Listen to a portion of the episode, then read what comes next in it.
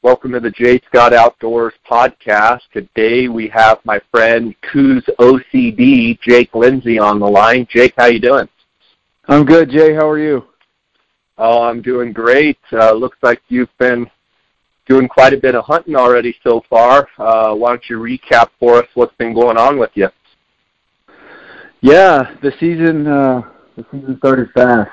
Um, it started with my son who had a junior's deer tag. Uh, we shot a, or I should say, he did. He shot a a nice little buck on the second day of the hunt. Uh, had a great time with him, and then uh, a week later, uh, he had a junior's cow tag, rifle cow tag up in northern Arizona. We uh, shot a cow on the on the first day of the hunt, so I've got a freezer full of meat. And then a week after that is when my deer hunt started. I guess I could back up just a little bit before that. I did help a good friend of mine uh, take a really nice bull uh, out of Unit 10 uh, during the archery hunt. So, and that was on the first day. So, uh, I have a trend going, and I'd like to. My wife would like to keep that trend going, Jay. That I'm I'm done on opening day of all these hunts. I'll bet she would. I'll bet she would. Um, bouncing back to a couple things you said, uh, Unit 10 archery elk. Uh, so you were up there this year, obviously shooting a bull on the first day. You didn't probably get to see the full grind of the hunt, but what were your impressions up there of Unit 10? Um, I don't know how much scouting you got to do or or what, but uh, why don't you fill us in on on kind of how that went down? Well, I I personally didn't spend uh, uh, uh, much time scouting at all. Uh, just the day before the season started, uh, my buddy who did have the tag, he went up there a couple of times and and and spent some time. Uh, this was this was just two buddies out hunting. Um, I wasn't guiding or anything like that. Uh, we we saw uh, several bulls the day before the season started. Uh, they weren't talking much at all. It was pretty warm, uh, as you as you can remember. But uh, you know, opening day, we we glassed up a few bulls, uh, and then and then that afternoon we uh, got into some country that that we had glassed some bulls up in, and and to be honest with you, Jay, we just got extremely lucky with a a fantastic bull. Really uh, nice bull that had huge bottoms and giant thirds. In fact, one of his thirds was over 24 inches long.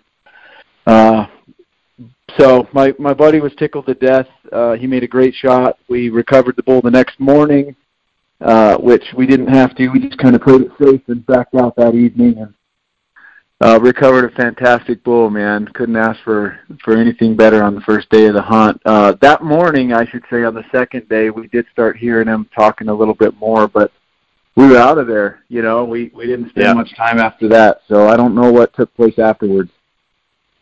Sounds like from what you're describing, like a 370 type bull, or what? What? Yeah, yeah. He actually yeah, he actually scored uh, 360 and you know in the low 360s is what he ended up at.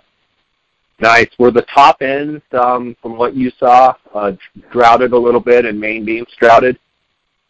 Uh, you, you know, it's it's hard to say, Jay, because I saw a couple of bulls that had great top ends, and I don't know. Okay. Uh, I'm not a biologist, and so I can't really break that down as far as when we're seeing bulls that are standing right next to each other with different top ends. Uh, this this bull, I, I I would suspect he was a, little bit of an older bull. Um, carried some good mass to him also.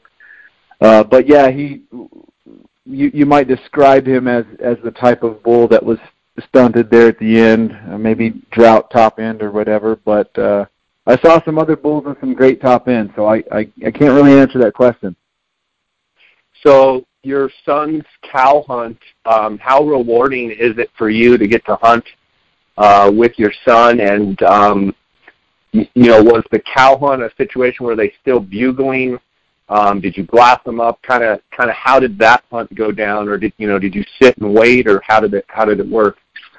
No, it was. uh I think it's a fantastic hunt for youth hunters to get to experience uh, uh, because uh, the weather is just amazing up in northern Arizona during the uh, first couple of weeks in the second week in October.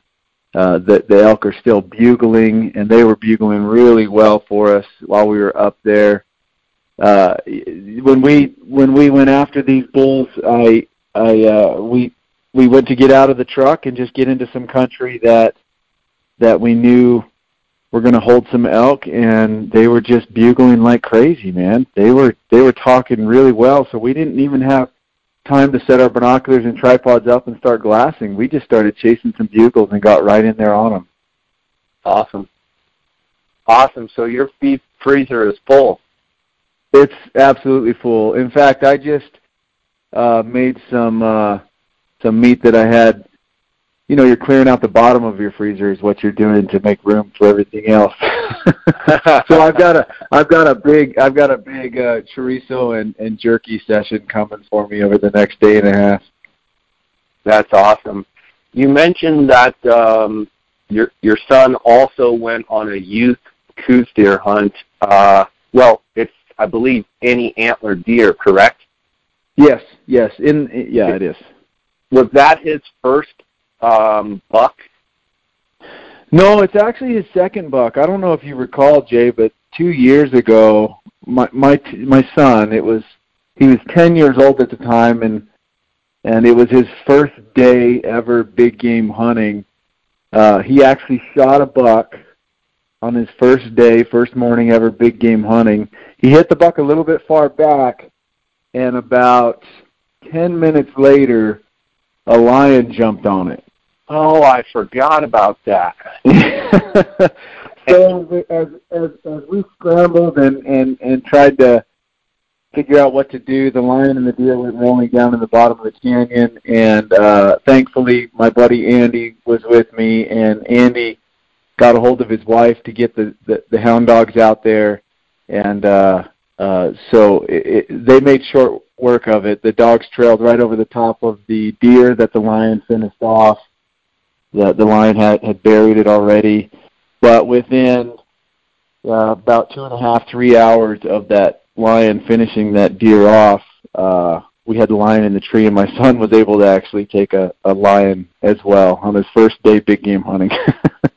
Officially spoiled for life. Um, surprised yeah. just mic mic drop and throw it down and say, "Okay, I'm done." um, so so he's he's already got two animals. He's got a cow elk and a and a buck this year.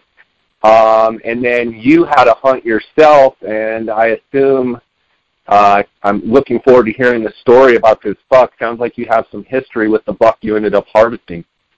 Yeah, I do. I do. I feel really fortunate that that it all worked out finally. Tell us about it.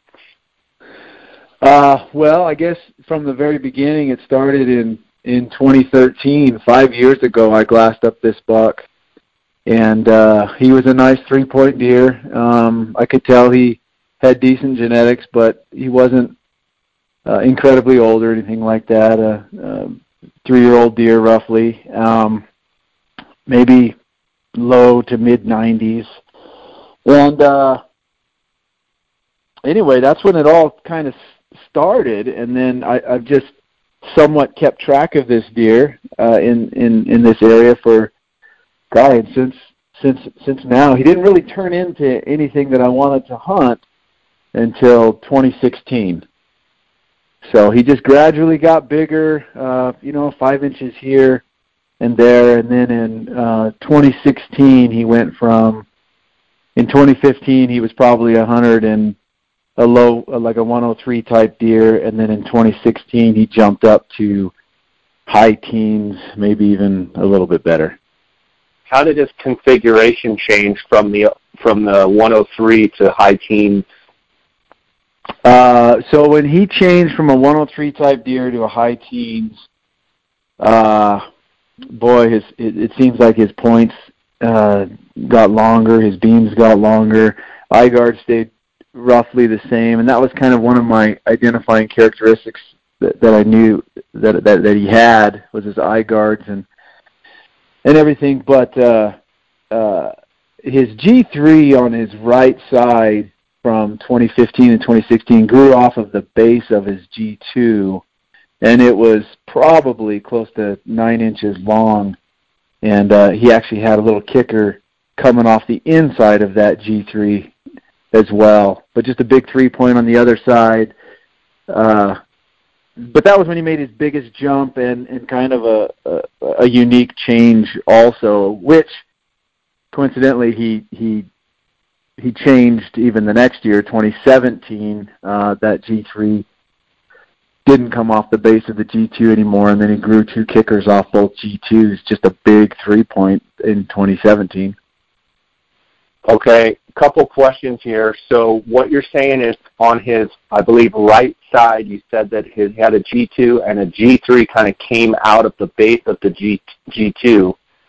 But yeah. then in 17, he he didn't he threw that off completely and went to kickers and had a normal G3. Is that what I'm hearing you say? That's right. Yeah, that's right. Okay, and by um, being able to, what were you using? His eye guards um, to know that it was that buck for sure, or the curve of the main beam, or or what you know. Uh, I get a lot of questions, guys, watching bucks from year to year, and you know sometimes they're wondering whether that's the buck or not. What you know, what do you use to be like, yeah, that's the same buck?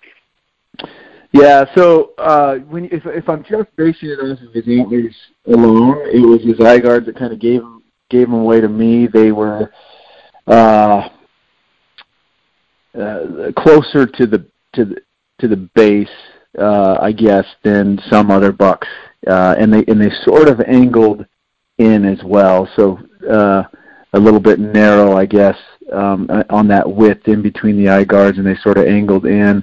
He had a couple of other things too that that was unique as well. I don't know when it happened, but at some point he split his right ear and so that was kind of neat that I was able to follow him um, with some trail camera pictures, even uh, after he had shed his antlers, and and then um, and then even in the early growth, you know, knowing that he made it through. He also had something really unique, and I'm kicking myself for for this, Jay, but for the for the last three years that I had him on camera, he had this growth on his left hind quarter that was was prominent and and really stuck out. I don't know what it was, it, it but you know after I, I was able to harvest the deer, I I completely forgot about it because I really wanted to look at that hind quarter and see exactly what that was, some sort of scar tissue or tumor or something, but it stuck out kind of like a little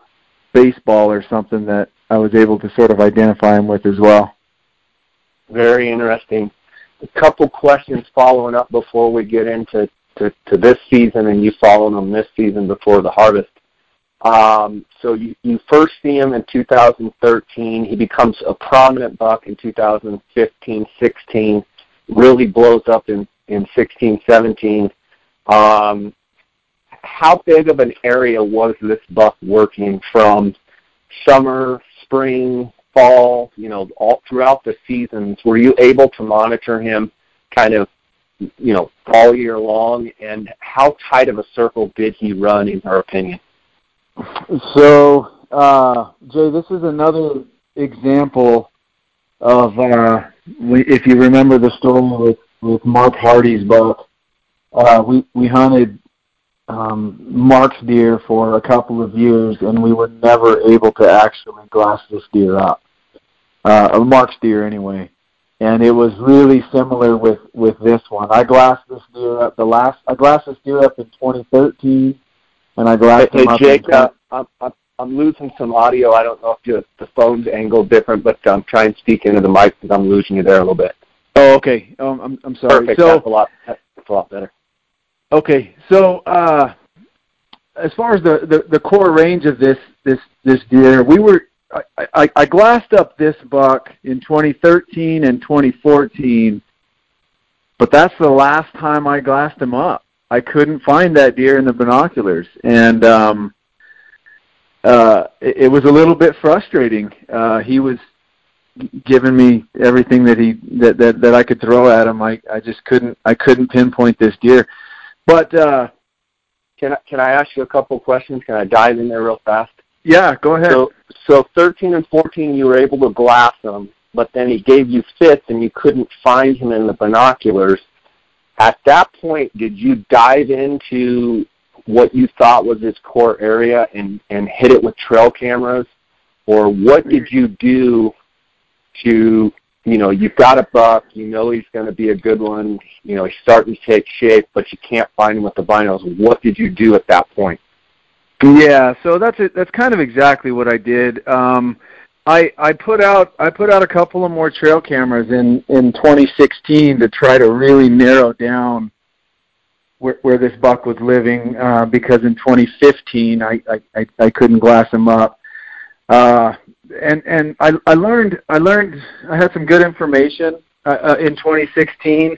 I had a pretty good idea where he was living, uh, and so so anyway, with those two cameras, well, but I'll tell you, the, the I didn't get him on the other two cameras, and so that that gave me the information that I needed, or sort of confirmed that that he was living closer to the one camera that I was getting him on.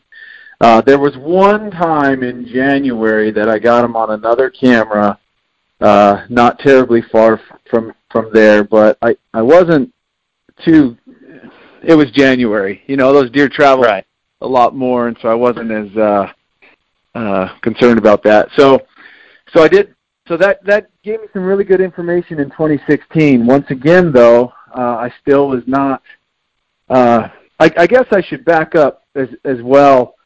Uh, in 2016, uh, when he really blew up, and and and I planned on hunting him. That was also the same year that my buddy Mark had the really big 130 inch yeah. deer that we we wanted to hunt. So, and we both had the same tag. The deer were in completely different areas.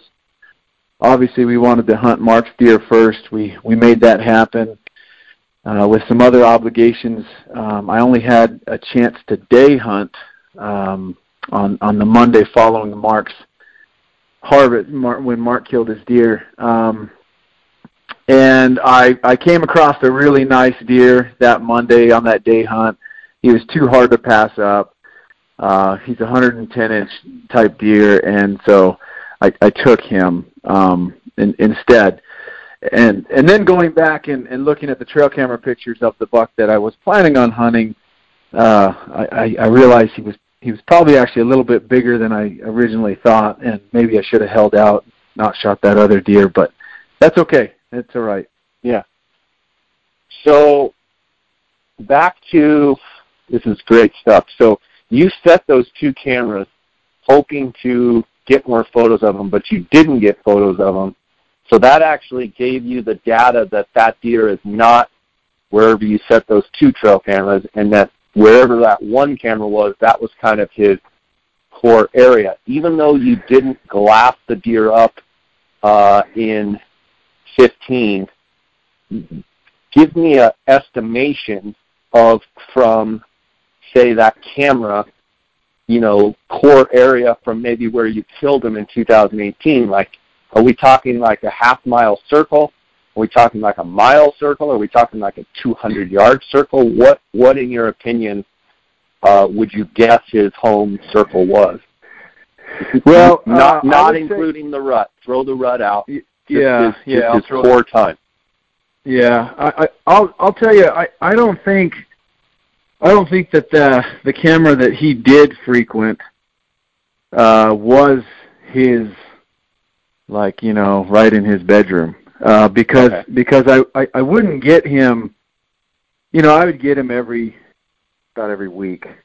And so I, I I don't believe that that camera was right in in his bedroom but uh, just based on the, the, the direction that he kept coming from and uh, the direction he kept coming from and then the direction he would leave um, and where my other cameras were I, I just I just had a really good feeling. I, I knew where he was living. Um, and so if I were to put a, a radius on it I would say no more than a half a mile radius okay no more than a half a mile and and uh and it could it could easily have been even smaller than that.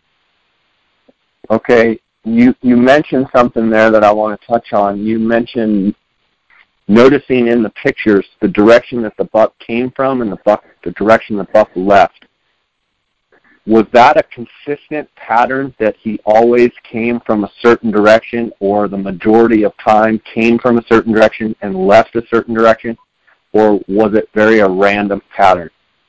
No it was it seemed very uh it wasn't random at all. It seemed methodical and and uh he he uh he knew exactly which way he wanted to come and which way he wanted to leave.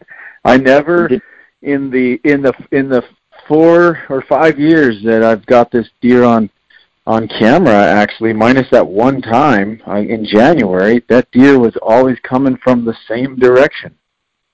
Which what which that, I will what tell did you that lead you to what did that lead you to believe or what did that help you in trying to determine where to you know glass that deer or figure out that deer well, it it told me I was stubborn. Number one, that I kept trying to find him in another spot when he wasn't. it, it it just it just uh, I, you know I don't know. It's it's it's it's it's probably just really simple in the sense that that uh, I didn't think at, at I think at the moment I didn't think it was going to be that simple. Well, it's got to be just kind of a coincidence. He's coming from that direction. It can't be that it can't be that simple. Uh, but that's exactly what it was in the end. Is is that's exactly where that deer was living. Is where where he was coming from. Okay, let's fast forward then to this summer and or, or even last spring or the last photos you have of them and then how it progressed into this summer you know, did you get more photos? Were you able to then start glassing them up and kind of walk through the process of, you know, up into the harvest?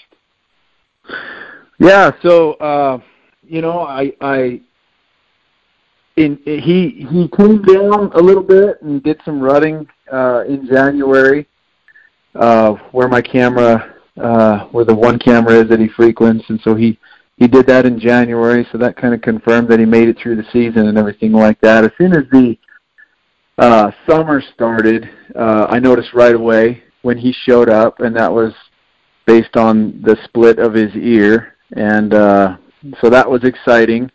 Uh, you know, and he he seemed to. I, I will I will say, and I don't think it has. I don't know what it is, but you know, when you compare pictures of previous years he seemed to be about a week or 10 days behind in growth than he was uh, the year before. I can't really explain that. It's it's kind of a a mystery to me because he finished out perfectly fine. Uh, but uh, as far as my, my, my scouting goes and, and everything like that, I really wanted to dedicate as much time as I could to this deer. I knew that he was an old buck. Uh, I, I I was surprised that he had lived as long as he did, and and so I just knew that this was going to be a year that I, I really needed to try to to make it happen. So uh, I glassed uh, several times um, hiking in there. You know, the closest spot where I can glass this deer from, it's still almost a two-hour hike from my truck. So I, it's it's not it's not that that you can just hike a couple hundred yards and go look for a deer. It's it's in a half at least a half day, yeah, uh, minimum that that you're dedicating just for just to go try to glass for them. Uh, I saw several other really good bucks, but um, Jay, I I could not pinpoint it. But I wasn't. I I'll be honest with you. I wasn't that concerned. I don't know. It just felt a little bit different. I felt like I knew where he was going to be living and I was going to have some good help on the mountain with me and Mark, and I, I just knew we were going to find him. Was it a deal where you didn't really want to press in too tight in fear of bumping him out of his pattern, and so you knew that kind of the time that once the time came that you were going to then, you know, circle the wagons and press in pretty tight during the hunt? Or sure. Yeah, I don't. Yeah, I don't. Uh, if I'm if I'm looking for a particular buck, I don't get. For me, anyway, I don't get much closer than uh, a thousand yards. There's just no need no need to, in my opinion. With, um, I guess if you've got some smaller glass, you might have to, but I use the 15s primarily with my glassing, and then I've got a spotting scope, so there's really no need to get any closer. But um, the, and the, and and Jay, as you know, that those big bucks, you you start throwing their patterns off, and they they kind of know what's up. They've they uh, yeah. recognize those things. So I try to stay out of there as much as possible. You know, as far as checking the cameras and stuff like that goes. Uh, as soon as I know he's on there, um, I, I generally don't check them very often. There's no use to, and and then maybe it's just an extra bonus at the end of the hunt. If I take him, I'll go and check and get more pictures of him and stuff. But that's really not my concern anymore. If I know he made it through the season. Okay, so as the summer's going on, you still haven't put your eyes on him, but no. you've got but you've got some trail cam pics. So, when was the first time you put your eyes on him?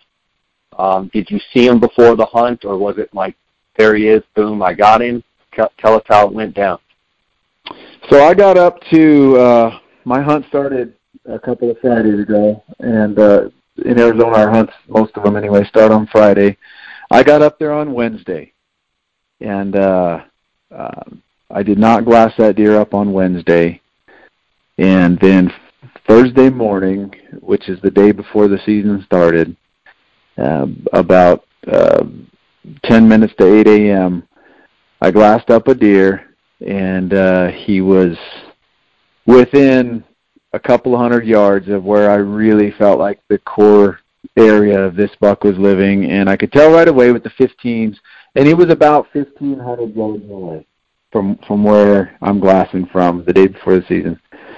I could tell it was a good deer, and I had just looked up there, you know, five minutes prior and didn't see uh, um, anything, and and so I knew it was kind of a new, mature deer that that poked his head out, and I put my spotting scope on, and as soon as he turned and showed me his right side, of course, because his right side is really unique, I just I couldn't believe it. I, I in fact, you know, the first the first thing I did was was hurry and get the phone scope out and videoed so I can prove to Mark that I glassed him up.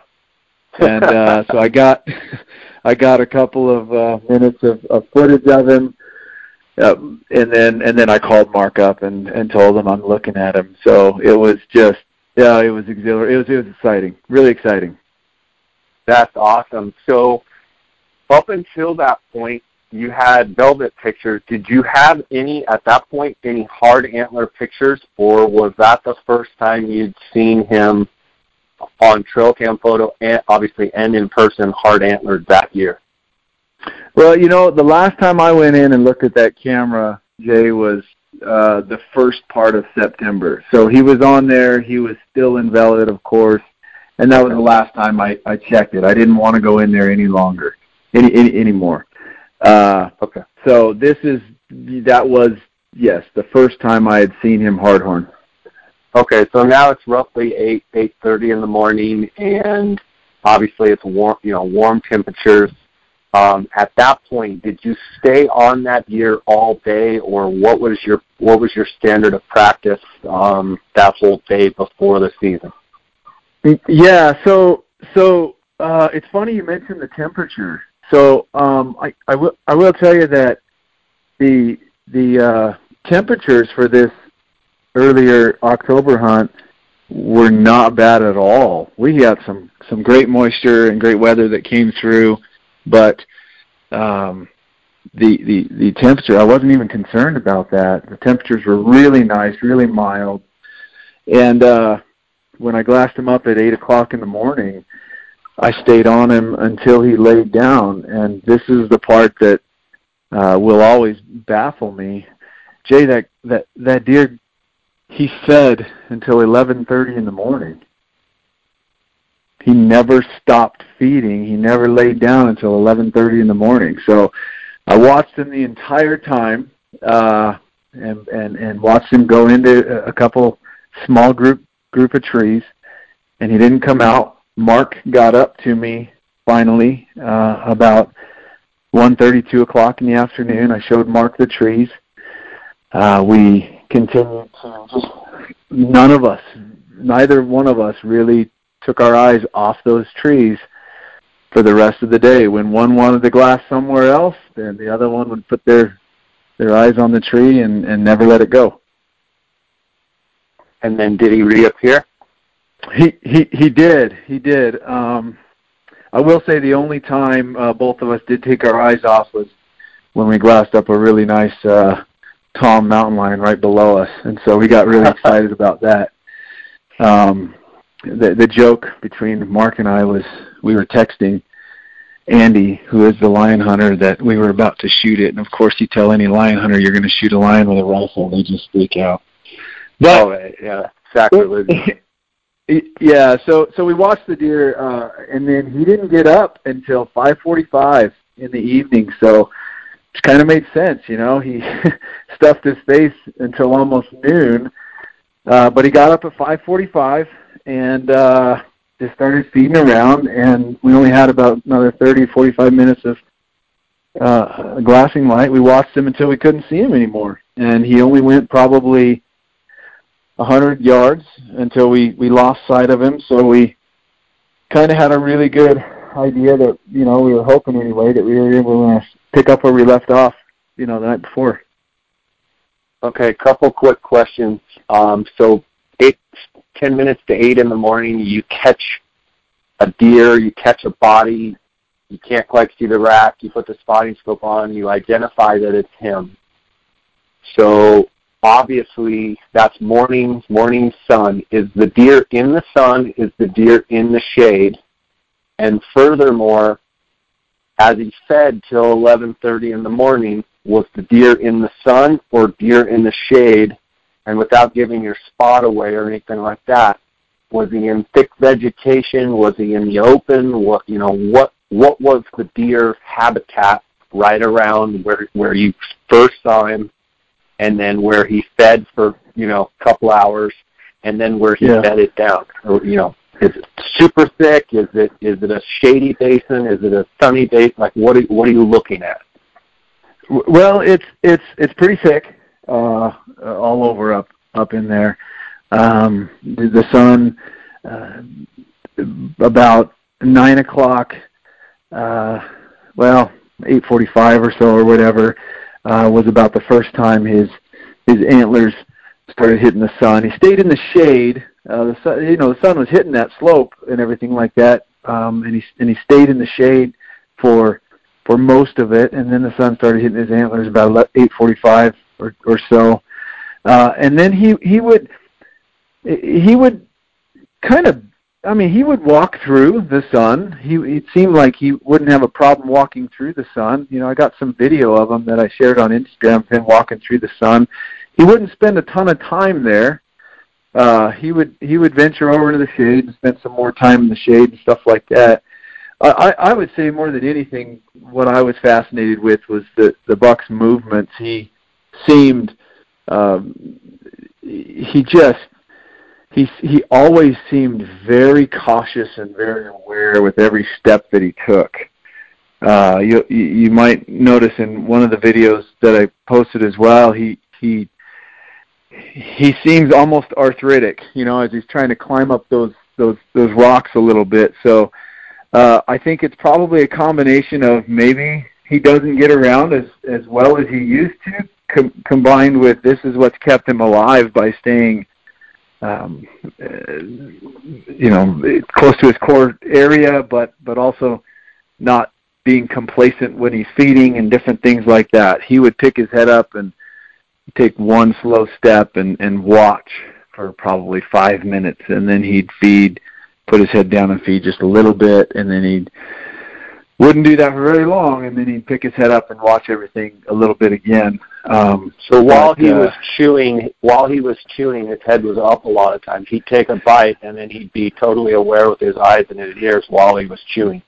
Yeah, he he. You could tell he was just a wise old buck. That's exactly what he was doing. Was he with any other deer, or was the buck a solitary buck? And in a lot of your data and trail cam photos, was he always by himself, or was he with other bucks?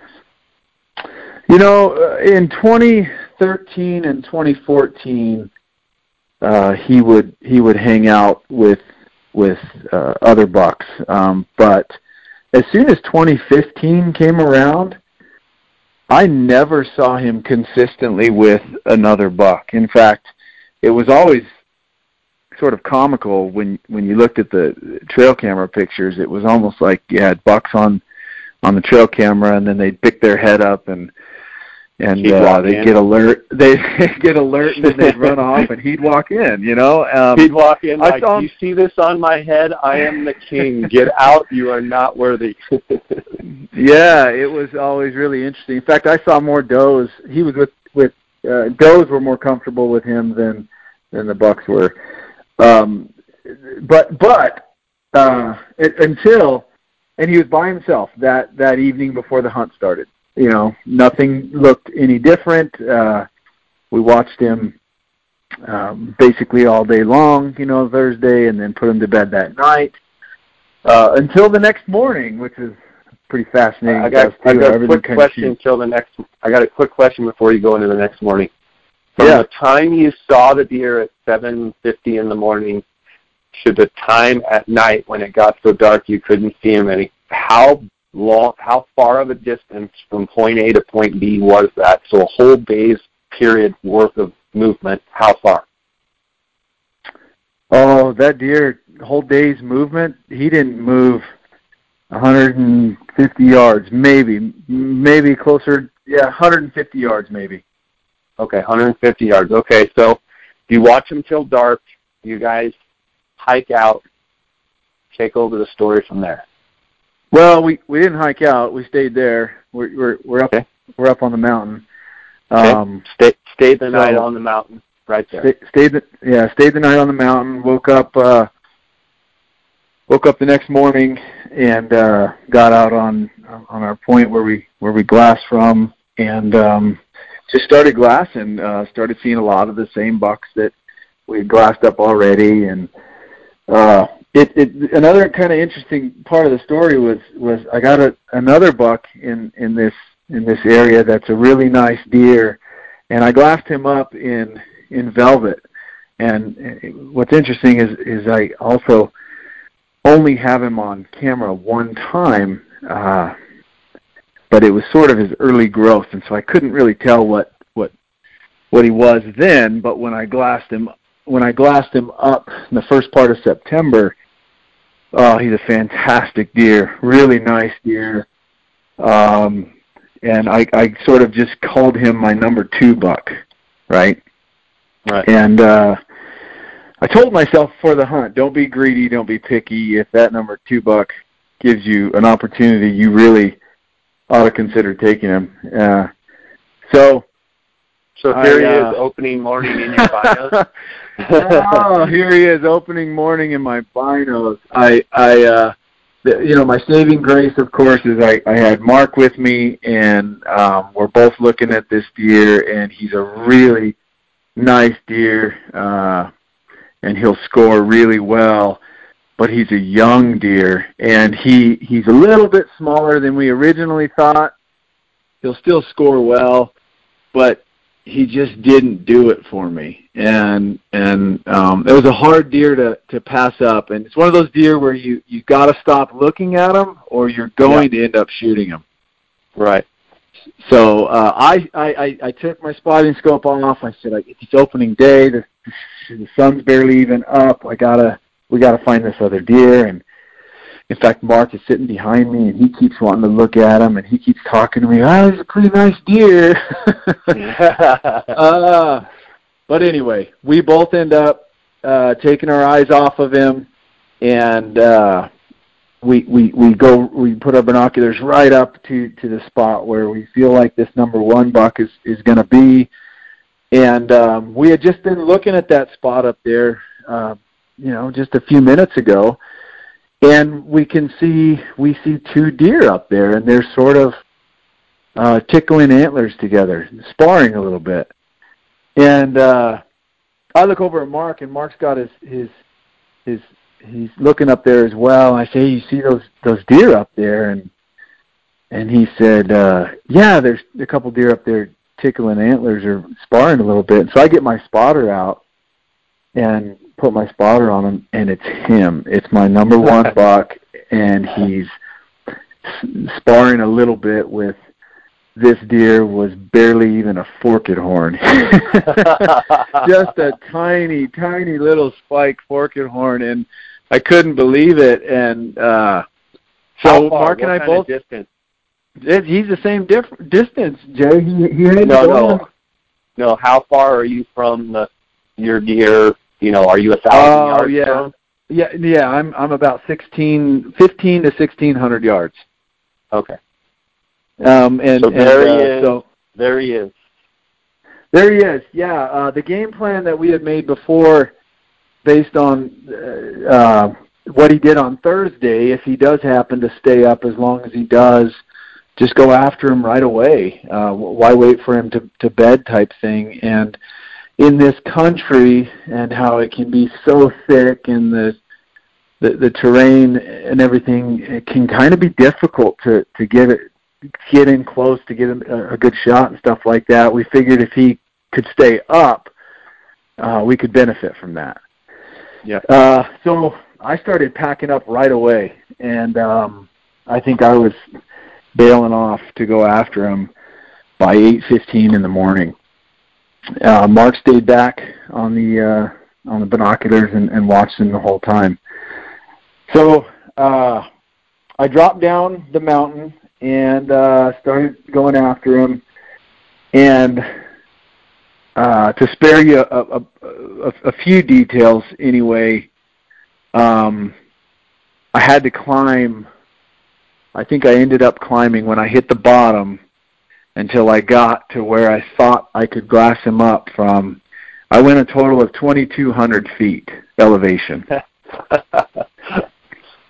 So okay. uh, I've never been I've never been sheep hunting, uh, so I can imagine this is similar to what it's like.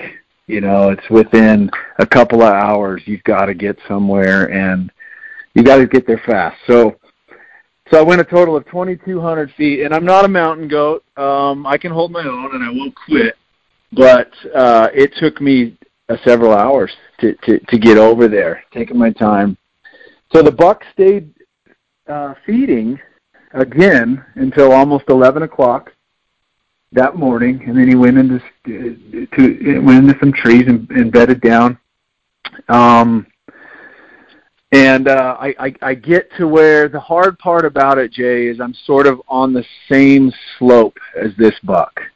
Mm-hmm. So you're you're trying to get the curvature of the the slope or, or different you know parts of, of that slope, high points and everything to look over and and try to find this deer and naturally whenever you get over there everything just completely changes and um we're having some difficulty finding finding this this deer and uh so uh, as soon as I get to a spot where I think I could see him from I'm finding it's just not a good spot. At one point, I felt like I needed to get up higher to get some elevation to see if I could see him. So I'm kind of walking all over this this same slope and this same mountain, and I'm within 400 yards of this deer, and it's making me pretty nervous. Uh. The wind the wind is in my favor. I'm not too worried about that, but uh, as, as you know, when you get in within that three or four hundred mark, those deer, they they've got a sixth sense, man. They kind of know oh, yeah. you're there. Yeah. So uh, I was taking my time, but uh, covering all that distance and all that elevation, uh, I finally got to a point at about 1:30 in the afternoon. I've been hiking around the entire time, um, trying to fi- find a, a good vantage point. I got to it about 1:30 in the afternoon. Uh, and I finally narrowed down wh- where he, w- with the help of Mark, of course, back on the binoculars. I narrowed down where he was at. There's this really big boulder, and and and Mark's telling me that that that he laid down within 75 yards of this boulder. So now I just got to get the right angle. Um, can I um, can I stop you for a second there, real fast? Go go ahead, Jay. I think one huge tip for the guys out there listening is if you can have a spotter, that's phenomenal. And if you can establish a common point that you both can see that you say, yes, it's the big boulder with the mesquite tree leaning out to the left. Yes, that's it. So once you establish a common point, then from there you can say, your spotter can say, okay, from that common point, you either go to another common point, or he says it's a hundred yards towards you, to your left or to your right, or down the hill or up the hill, or you know, go to the right 50 yards. Do you see a pine tree or do you see a sorrel cactus? Okay, from there right. the buck is 25 yards above that. So a good tip for people listening, for some of the newer Coues deer hunters out there, always establish a common point, even if it's chaotic, even if it's you know you're panicking because you can't find the deer and whatever. Get a common point. That way, if the deer gets up you have a common point and your spotter can say the deer is 50 yards above the common point or 50 yards below or left or right. Okay, go ahead, Jake. No, Jay, you couldn't have said it any better. And that's something that, that was extremely vital uh, that that worked in our, our in our favor is that we established those reference points before I even left. You know, and and when and when you've been uh, looking at the same country like the day before same 100 yard radius or whatever the day before. You just memorize everything. And so, yeah, that's exactly what we did before we even left. We had some good reference points and different things. Um, but as you say, when you get over and change your angle, it all looks different. So a good practice is like that day before, which I know you guys did, you guys talked about a, an orange tree or a yellow bush or a saguaro cactus or a prickly pear or a pine tree. Like you guys had already talked about common points. So when you get over there and your angle is different and the only thing that you can see is one of those common points, at least you have one common point. Yeah. Another tip is that day before, take photos on your phone so that when you get over and your angle is changed, you can go, okay, how how did that go again? Okay, here's my picture of those common yep. points. Okay, yeah. go ahead, Jake. No, you're you're you're absolutely right. Um, so and, and and just just to just to add on that, I would make sure it's a a large common point. It's a yeah. big reference point, and I mean right. really really yeah. big because when you get over there and you're in some thick country and big country and stuff like that, uh, that that giant uh, pine tree becomes 50 giant pine trees. So right. uh, it, it right. can it can so make sure it's it's it's really really noticeable. Uh, like this boulder, like this boulder was to us anyway. And um, even though you're looking at it from a completely different angle, it's pretty recognizable. So uh, finally, uh, I, I reach a point where I'm about uh, 400 yards uphill from the boulder, and uh, um, I'm getting a little bit frustrated because because I really don't know if I'm if I'm going to get the right angle from from this slope. I, I'm almost wondering if I'm going to have to bail off the mountain and just get as close as I can from the bottom, as steep as it is, to where I can still see the tree that he's laying in, and I might have to shoot him from the bottom. And I was really trying to avoid that that shot of upwards of you know 600 yards or, or, or so. I know there's a lot of guys that are shooting that far and would laugh and say that that's a, a chip shot. Well, I don't like to take chances on big deer like that. yeah. So anyway, uh, I, I, I, I tell Mark I, I got to get a little bit closer and peek off the edge where I think I can get um, a, better a better vantage point to this deer, and and and the risk in doing that was I was probably going to be within 200 yards of this deer, and it's something that I don't do very often. I don't like the the, the idea of it, but I felt comfortable given the the situation that I was in and location and, and the wind and everything that I could at least peek over, see what I've got to work with, and then and then go go from there. Well, I made it down there. I peeked over. I was able to recognize exactly those common points that you were talking about. So I knew that now I just needed to find the right angle. So from there, I I sort of side skirted the, the mountain and, and started heading a little bit south. And the plan was to go about 150 yards to the south and get out on this rock face. Well, I only made it about 50 yards, and I look over to my right, and I see the boulder as plain as day, and I can see within a hundred yard radius of the boulder.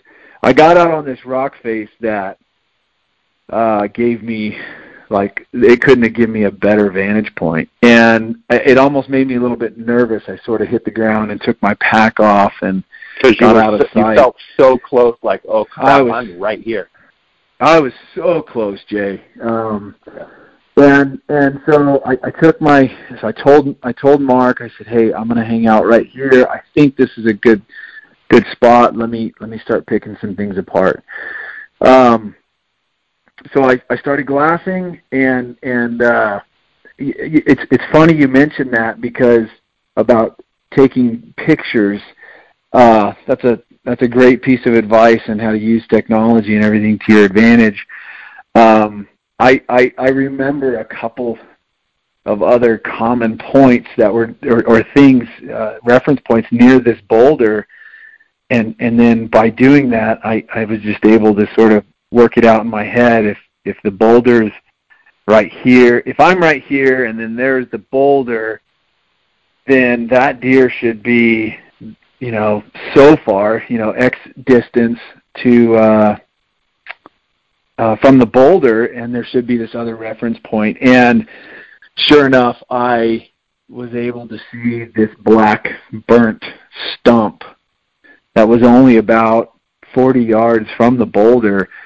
And at first I couldn't see it, but then I, I, I because of my angle, a tree was blocking it, but I could see the top now of that black burnt stump that was about six or eight feet tall. So uh, as soon as I saw that, I then knew that the buck was the same distance from the from the from the boulder to the stump. It was the same distance further away, and within about three seconds, I see the butt of a deer sticking out of a tree in the shade. and now, I now I could now he's in trouble. and now he's in he's in trouble. Um, I I couldn't believe it. Uh, you know there was so many times um, about an hour prior to that, just with a lot of frustration in wondering if I had hiked all the way up this mountain and made a poor decision in going up there and getting on the same slope as the deer. Uh, was I going to get the right angle, right vantage point? Uh, and and you know there was also a part of me that was thinking, well, is this the buck? right. All I see is right. the body of a deer. It looks like a large you know, you know, deer in there.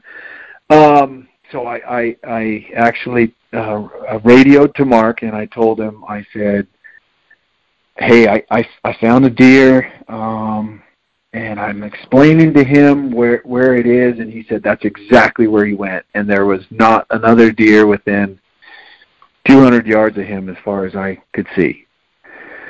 Uh, so I, I, I just set my rifle up, um, and and I actually I, I put my rifle, I set everything up as quickly as possible, just in case this deer was to get up and start getting nervous and and, and leave, and I was ready to shoot and everything.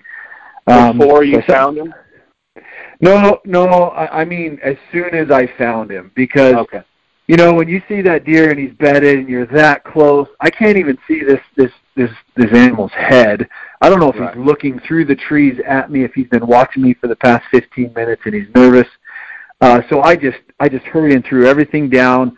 First thing I did after I saw him was I ranged the tree and then I just threw my gun down and put it around in the chamber and then got back on my 15s to see exactly what he was. And uh, it's really hard to tell at first, but then he kind of turned and gave me a look of his left side.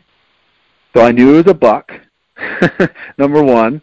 And then Uh, so now I'm really just trying to pick everything apart to see if it's the right buck. And um, you know, I got Mark telling me on the other end, it's uh, it's got to be him. That's where he went. And uh, um, clearly, I, I trust Mark and, and and I want to believe Mark, but I don't want to make a mistake.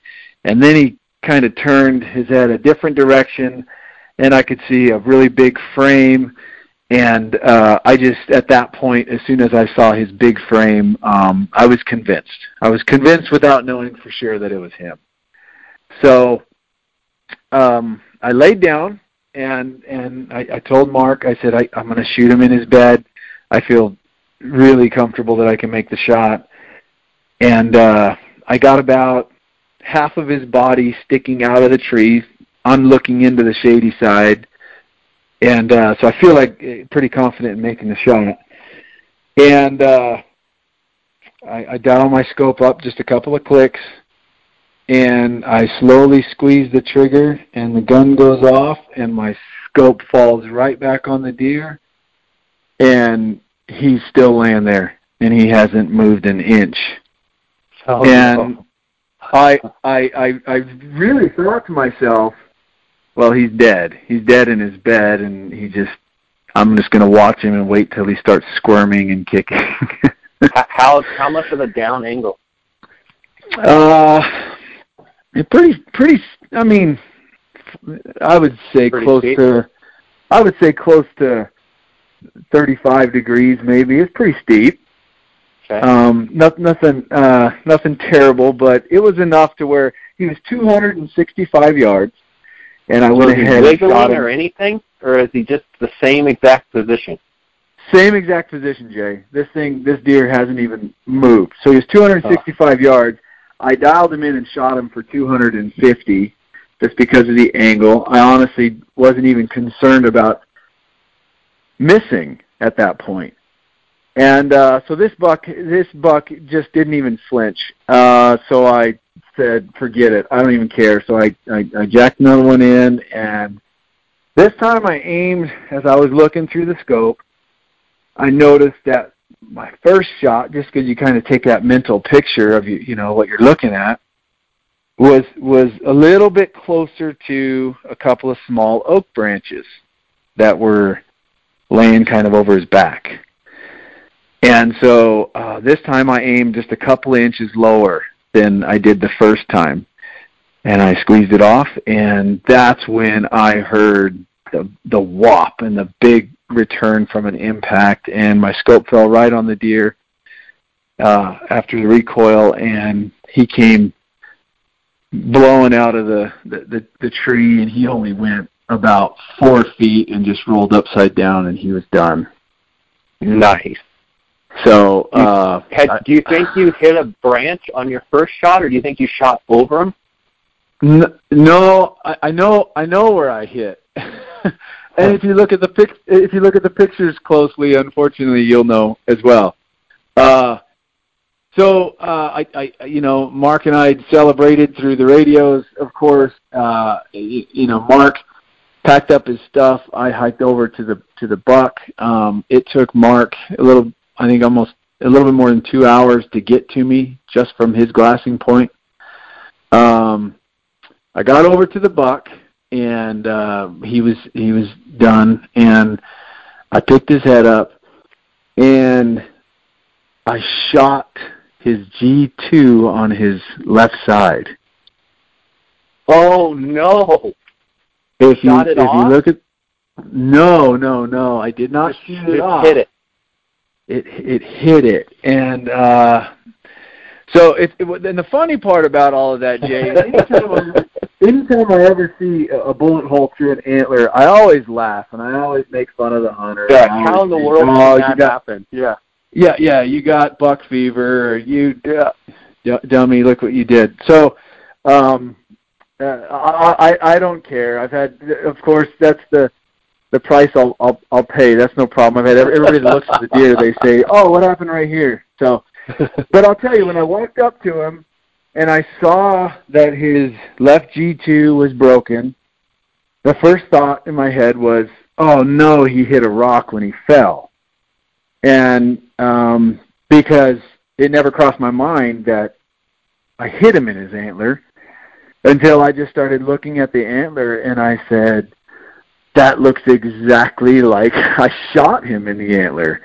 Oh, and no. so I, I I went back and I and I and I looked and I and I was sitting in his bed where he was laying and looking up where I was shooting from and I could see the branch that I hit.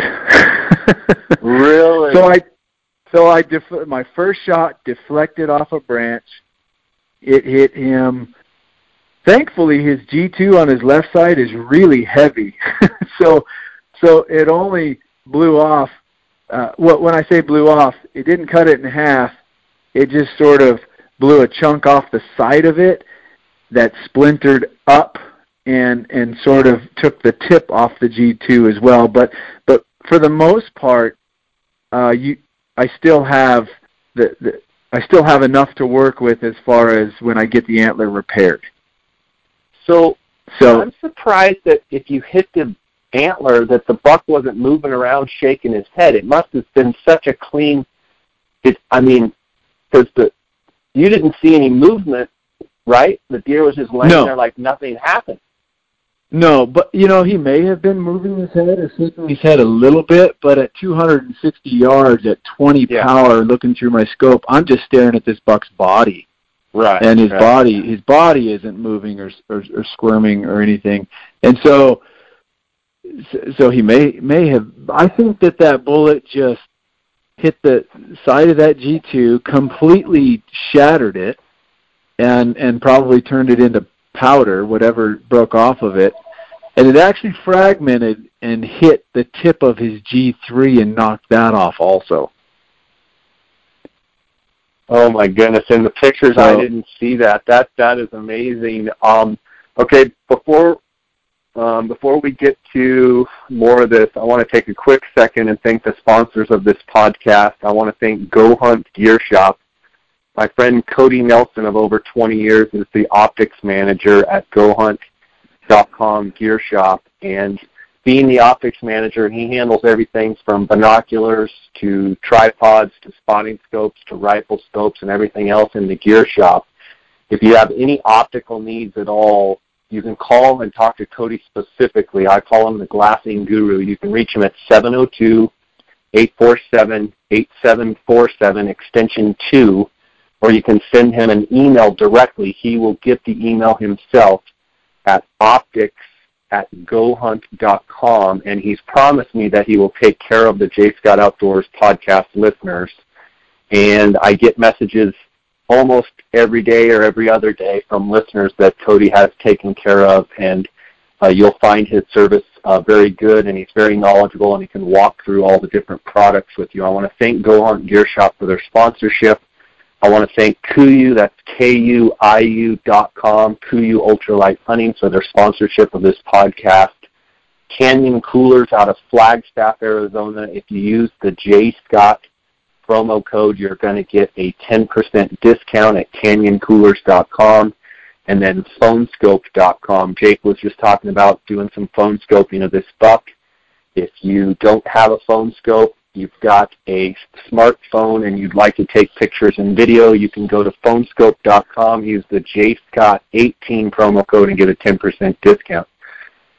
So Jake, here you are in his bed, you you've clipped his G2, clipped his G3. Is this like you can find the points, like you looked for them, or like they just shattered?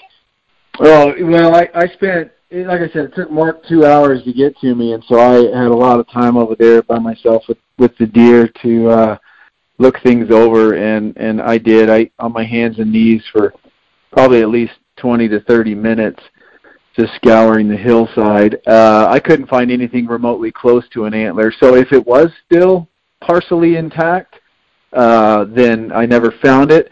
I would be shocked if it was. I just imagine it completely splintered and shattered that side of his G2. Yeah, for sure. I mean, at that distance, um, you know, for sure. Okay, so Mark. But I will tell you, you, you mentioned something. You mentioned you mentioned something, Jay, about phone scope. Um, When I was looking at the deer through the 15s with at 265 yards before I was about to shoot, the most amazing thing about that phone scope is you know it works as a phone case basically as well. And so um, i already had the, the case on my phone. And just like that i was able to slip that that phone scope onto my 15s and hop and and and and, and try to and hit record to where i thought this is going to be really cool. I'm going to get uh, one of the biggest bucks that I've killed on video, 260 yards, laying in his bed. I'm going to get the shot. It's going to be awesome. Um, until I was getting out of my tripod and I kicked my tripod over, my phone scope fell off the binoculars and all hell kind of broke loose at that point. so so uh I was so concerned, so overly concerned about making too much noise that I ended up making way more noise than I ever wanted to and so at that point I, I, I couldn't I couldn't risk trying to get it all back together and get get the binoculars and phone scope on the deer so I could record the shot. So I, I do have a, a, short segment, about 20 seconds, and every time I watch it or I, I let anybody else watch it, we we just we almost laugh it, laugh out loud. It's just so funny to to to see how it was working the out, chaos. and all of a sudden, oh, the chaos or whatever. So. Everything looks perfect till you kick the tripod. Till, yeah, yeah, I know. Uh, but anyway, uh, yeah. So I, I, I looked for the antler. I, I could not find the antler, so I just assumed it was completely completely gone, and and just hoping uh, or just grateful for good taxidermists, I guess. I'm looking at your Instagram account right now. For those listeners, I'll link it up in the show notes, but it's Coues OCD, and this is a big frame deer. Um, just just overall, just a lot of mass throughout the horn, and just a big frame, um, big beam, you know, like heavy beam type buck. Really cool uh, phone scope video here. Um, is this is this the biggest buck you've killed? You've you've killed a bunch of big bucks. Is this the biggest buck you've killed as far as score wise, or is it the biggest buck mass wise? How do they rank? Um, well, he, they, they're all super special to me in their own in, in their own way. Um, he is the heaviest buck that I've ever killed. Uh, so he's he does carry more mass than any other buck that I've I've shot. Uh, he is my second biggest buck. Um, I killed uh, my biggest buck was went 127. Um, so this one's my second biggest buck, and and uh, but he's he's so different, right? Than Yeah. than anybody. I was really excited. I was able to finally get over to my buddy Andy and show him my buck uh, yesterday, and uh, uh, he's just I don't have anything like him. You know, I, Yeah. I either have something that scores well because they got long points or, or something. But this buck, uh, it's interesting. Um, last year and the year, well, I'm sorry, this year and, and even last year, there's a couple people I, I shared the pictures with uh, that thought he was a 105 to 108 type deer. And um, I never took any offense to it uh, because I had I, I I knew this deer a lot better than uh, anybody else that I knew anyway, and Right. and so uh, I knew they were kind of basing it off of well the average deer has this measurement and and in reference to their face and di- di- different things like that. Um, I knew that his mass was going to hide his length. Yeah. Uh, I knew that he was going to. It always does. Yeah. It it does, and Yeah. I knew, you know, Andy. One of the first things Andy said when he looked at him is he said, "I didn't, I did not realize his points were going to be this long." Um, so, so with that, uh, I knew that everything was just going to kind of add up at the end, and and he was going to be a little bit uh, better than what what most people maybe saw in the trail camera pictures and stuff like that. So uh, I was pleasantly surprised when I when I put a a, a, a green a rough tape on him anyway. Yeah. What what was that, if you don't mind? So uh, I, I I measured him pretty. You know, I feel pretty comfortable with it and everything. I measured him. That's even with the tips of his antlers broken off. He's 121 and three eighths. That's awesome, man. That is Yeah, and character galore. Just an awesome buck. Um, Yeah, incredible. yeah. You, you and Mark, you and Mark have just shot some incredible bucks. I know it's great. You know, I've shared a lot of great trophies with Darr as well. I know it's awesome to have a hunting partner that you know is is as vested as you are in your success, and um, you guys work out good as a good team. That's awesome. Um, the buck's awesome. The video on Instagram is really cool, and the story the story is even better. But isn't it interesting how each one of these bucks, you know, they all have their own story, and and that's what creates the connection. Um, you know, Coues OCD. I mean, that's what creates that. Um, you know, they're just such unique deer. Um, Jake, we've got. Well, I, will tell you. I'll tell you, Jake. Let me let me let me throw this in there, and I, I don't know if many of your listeners. I don't know if most of your listeners will actually be able to appreciate this. I hope someday that they can because uh, it would. It's just really neat. It's always bittersweet when you take an animal that you've been watching for so long. Um, you know, uh, you get into this routine of there he is, uh, got him on camera. You break him apart, you know, on camera, and and you, and you start scoring him. It's always fun to go back in there and check your camera again. And he's always on there again.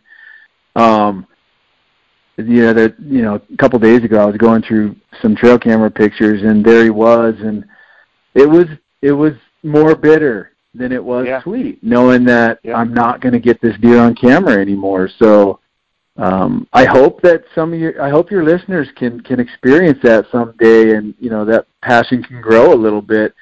Uh, but uh, you know, it's it's it's also like I said, very sweet that I was able to take a buck of this age class and uh, that I had such a history with, and that it all worked out the way that it, it did. So um, super happy with it. Don't get me wrong with that part.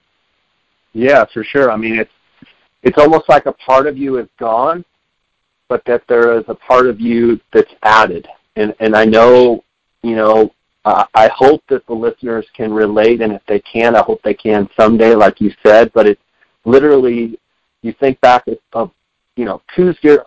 A lot of these trophies, you know, whatever animal, maybe an elk that you've spent years with, or, or mule deer, or whatever. But Coues specifically, since they're such, you know, habitual, home-bodied type animals, and those of us that really love deer, you know, when you spend time and then you finally harvest, you're like, man, a part of me is almost feel like it's gone, but then it's almost like I've added all of that in my memory bank and in my heart that you know you'll never forget it. So it's awesome, and I think that's why there's so many Coues fanatics out there. Um, got a few questions in just to it's kind of a rough segue here, but got a few questions in from Instagram followers, and um, I know I've taken up a bunch of your time here, but let's hit a couple of these questions and then we'll uh, conclude. I've got a question from uh, I Hunt. Uh, I Hunt. Let's see. LT Hunts AZ. It says, say I have a specific canyon, hillside, or set of fingers I want to glass how far away should I be glassing from? Does this change once they are bedded down? Uh, well, I guess I guess number one, it depends on what kind of glass you have.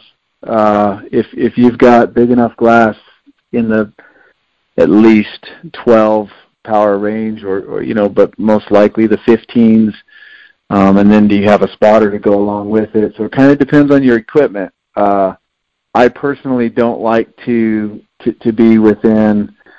Um, if I'm essentially scouting for deer, uh, I don't think I really like to be within a thousand yards of that hillside. I feel like my field of view is just too small and, and whatever. If I uh, am trying to get in close to a deer and, and trying to find him, uh, maybe in some thick trees and stuff like that, um, boy, 600 yards is is even is even about as close as I want to get because I got to spend a lot of time, and if if you got to spend two, three, four hours or the the rest of the day trying to relocate a buck, and then as soon as you relocate them, then you can make a move to get to your shooting position. Uh, I I would say that's probably a, a good a good gauge anyway. That that seven um, hundred yard range, maybe you know, to to to try to locate them anyway, and then move in a little bit closer for the shot. I know guys are out there taking these really long shots. Good good for them, I, I guess. I hope that they're being honest with themselves. So uh, it depends on your equipment, I guess. Depends on other situations, but that's basically what I do anyway. Yeah, and I would take it a step further to say that, um, and I don't, I don't know exactly what your window is, but darn, I always say, if you find a deer you want to kill, you sh- you should never, as a rifle hunter, in our opinion, get closer than 300 yards. There, and obviously you just got 265 yards, but if you had to choose and had the same vantage at 350 yards, you would have stayed right at 350 and shot him from there. Oh, I, for sure, Jay. So we always say don't get closer than 300 yards. Once you get inside that 300 yard barrier with Coues deer, all sorts of problems happen, and they usually can hear you, smell you, see you, pick you up. So mm-hmm. stay outside of that 300 yards, and just like Jake said, I would agree. Like, there's no reason to get close to a deer. There's, you know, I like glassing from, you know, eight, nine hundred, a thousand, fifteen hundred, you know, a mile away and then it, you know if you feel like you need to get in and look into a thick hillside or, or slope, you know, I rarely am trying to get much closer than you know seven or eight hundred yards from a hill. Yeah. And like like Jake says, you know, if you've got 15, 800 yards glassing into anywhere, you can pick it apart. You get too tight, not only are they going to pick you out, but your field of view shrinks up, and I just think you have a better perspective if you stay uh, further away. And then, to, you know, to reiterate, like there's no reason to get tight to a deer. If you can shoot proficiently between you know 300 and say 450 yards, um, there's no reason to get closer. So get a good vantage, you know, at, at 350, 375, 400 yards where you've got a good field of view. Um, one thing I'll go back to when Jake was sneaking in and he got to the rock pile and I believe he was 265 yards and he said, okay, I can see everything. One thing that, that I'm sure Jake does routinely, he might not have done it in this certain circumstance, but one thing that I will do is if I, okay, I know the boulder, I know the buck is in my field of view, I'm 265 yards or say I'm 365 yards. But in essence, he's in my zone. I know that if the deer got up and started feeding in the wide open, I could lay down and shoot him. So what I would do, kind of even before, and I'm sure you probably glassed first because you wanted to make sure you had the angle, but if you already have the angle, set your pack down, get your coat out or whatever, get your you know bag of food or your water, so that if you have to sit there all day, get your rifle and get it set on the pack maybe even load one in, maybe not, put the safety on, but in essence, have the gun set up on the pack and ready so that if all of a sudden your buddy comes on the radio and says the buck's up and he's feeding in the wide open, you're already set up. Your gun is already there, and all you have to do is drop in, click the safety off, and shoot the deer. So that's hopefully, that's, exactly, that's exactly right hopefully those tips will help on that question. Uh, next question is from Jesse underscore Parks. Uh, Jake, how far do you typically hike in for a specific glassing spot? And I would take that a step further and just say, I think what he's asking is like for hunting Coues deer, like how far do you hike before you start glassing? I think is what he's asking. Yeah, uh, you know, it probably it varies, Jay. Uh, it varies on um, if I'm hunting for myself, if I'm hunting for my my my son, uh, um, if I'm guiding um, a specific hunter or what kind of animals. You know, um, if if I'm if I'm hunting for myself, I'm generally hunting for a specific deer, and I go as far as I need to uh, in order to get the best vantage point. Um, and and I I can just tell you, in my experience, I I can't seem to find these giant bucks close to a road, and so I don't know how these guys are doing it when they're glassing from the pavement. But uh, that's just the the country that I hunt in, um, or or the unit or whatever accessibility that that I hunt in. Uh, so, uh, you know, like I had mentioned earlier, uh, it, the closest spot to really get a, a decent look into this, which isn't even the best look into this country where this buck was living, it would take me almost two hours to get there.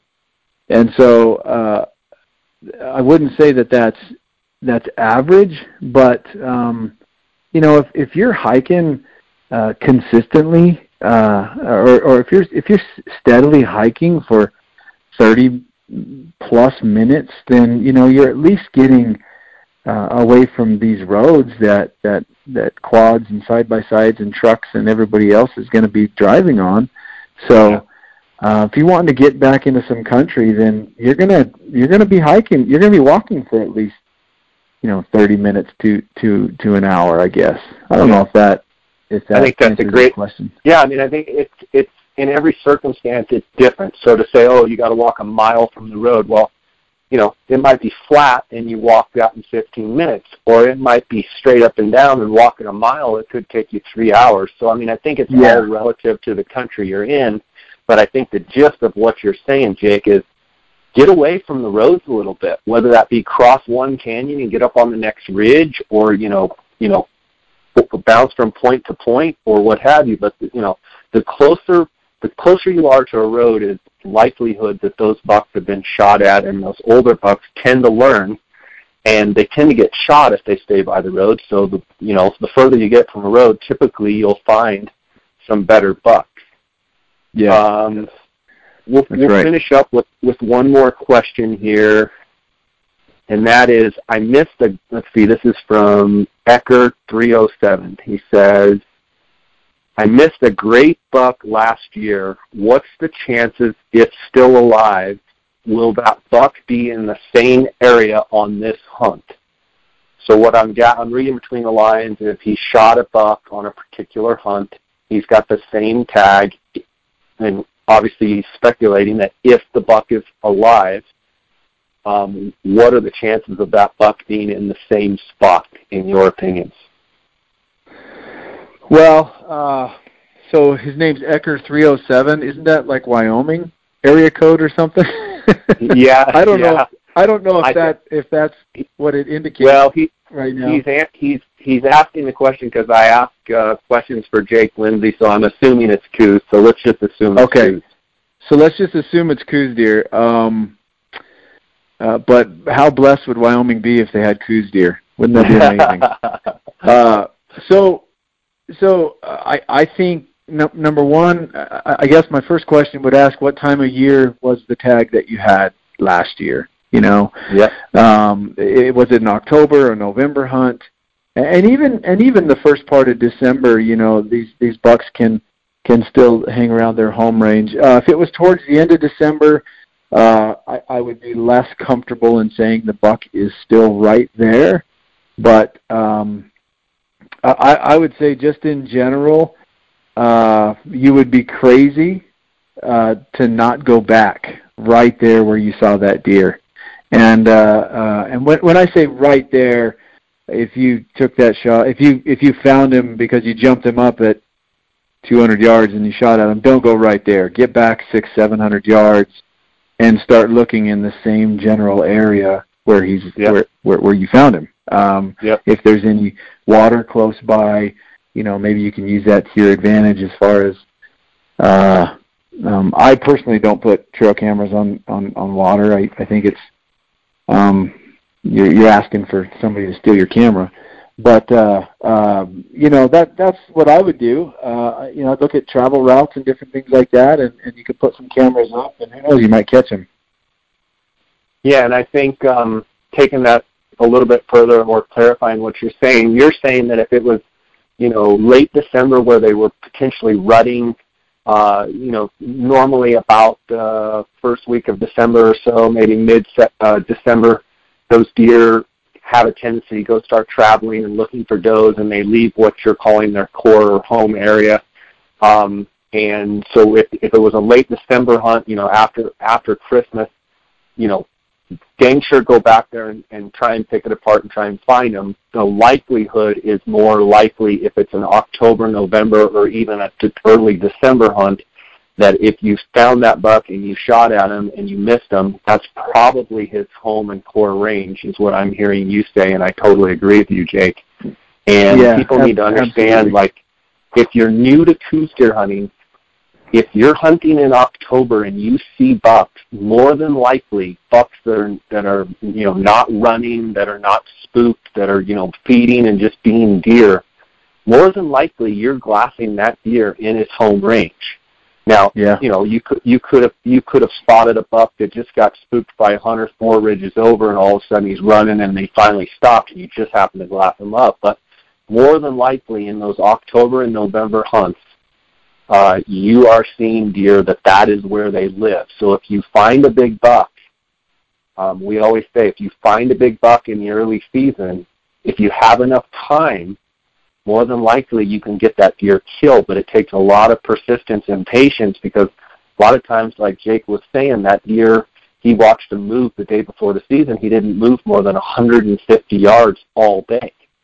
Well, Yeah. you gotta you gotta remember too that that 150 yards was a couple hours in the morning and it was you know say an hour in the evening, and that's not a very big you know span of distance. So they're not moving a ton. But the good news is if you find a deer and especially a big deer, they're probably not going to move more than a couple hundred yard circle of where you saw them. So I would always say go back to ground zero, just like Jake said, get, you know, six, seven, eight hundred yards away, start looking into the country from a distance and try and cover every angle and hopefully you turn up that buck. Yeah, you know, I, I think people uh, are stuck. You know, something that has always helped me out um, is, you know, I don't think Google Earth Google Earth didn't exist when when I started hunting, and and I really did enjoy uh, looking at topo maps and and looking at the terrain and different things like that. I always thought it was fascinating, little tiny uh, nooks and crannies that that uh, you, you couldn't really see when you were looking up at the mountain, but the topo map showed you something a little bit different. And so I always thought it was kind of cool as you know when I first started hunting, guessing games on. Wow, I saw a buck run around this mountain. Look, there's a tiny little crevice over there. That's where I would hide if I was a buck, right? And so um, I, I still to this day I love my topo maps, like the my yeah. apps on my phone and stuff like that. I use those a lot. So Yeah. uh, don't don't uh, underestimate the value of of what those topo maps and looking at maps and everything can provide because they might they might give you a little bit. You can see a little bit of an uh, you know uh, of elevation to where you can see into that canyon where you thought maybe you weren't going to have a look. So uh, I, I I would definitely consider that. Absolutely, that's a great tip. Um, moving forward, uh, what else do you have uh, this season, and um, what's your outlook for the rest of the rest of your season here? Uh, so um, uh, my dad's got a deer tag that I get to go out with him uh, here in a couple of weeks. So that actually next weekend. So that should be kind of fun. Um, I, I don't get to hunt with my dad as often, so uh, I always I always enjoy that. Uh, Good. And and then I am gonna uh, uh, guide a couple of hunters uh, for Pat Felt Arizona Guided Hunts, who who I, I do a couple hunts for every year. A couple whitetail hunters, uh, Coues deer hunters down in southern Arizona. And uh, be, beyond that, um, I don't I don't have anything else planned. We'll see we'll see what happens. Talking to a couple of people about their December tags. Uh, um, one that that you were kind enough to send my direction. So we'll see if we can work something out, and maybe I get to go hunting in December. Awesome, man. Well, congrats on the buck, and um, congrats on your success. It was a great story. Appreciate you spending time on the podcast here, sharing your knowledge. It's always great to talk to someone as passionate as yourself, and uh, wish you and Mark the best of success uh, moving forward, uh, and uh, look forward to seeing what you guys knock down next year as well. Um, but yeah, just thanks for sharing with us, and um, I guess the only thing I got to end with is um, how bad are my Sun Devils going to beat up on those Wildcats here in a couple weeks? Oh man, it might be pretty ugly. I, I uh, no, it might be pretty bad. It's a, it's a, it's a, a what do they call it? A transition year or a growing year or a growing decade? I think we're in a decade right now. growing decade. Here's the deal, though. It doesn't matter. It doesn't matter. I mean, you can throw their record out the window. That rivalry games, crazy stuff happens, and it's something I look forward to every year just because it's such a crazy game. It doesn't matter if one team's way better than the other. It seems like you know you have like three block punts, block field goals, you know, yeah. a, a kickoff return for a touchdown. I mean, it's just a crazy game. I'm looking forward to it. I love. I actually love the banner with U of A fans back and forth. And a lot of the, a lot of the Instagram followers. I love getting messages, and um, it's heating up, and uh, it's going to be fun. So, uh, buddy, yeah, God bless you. Thanks for your time. God bless you, Jay. Thank you. Take care. All right, all right, buddy. Take it. All right. Bye.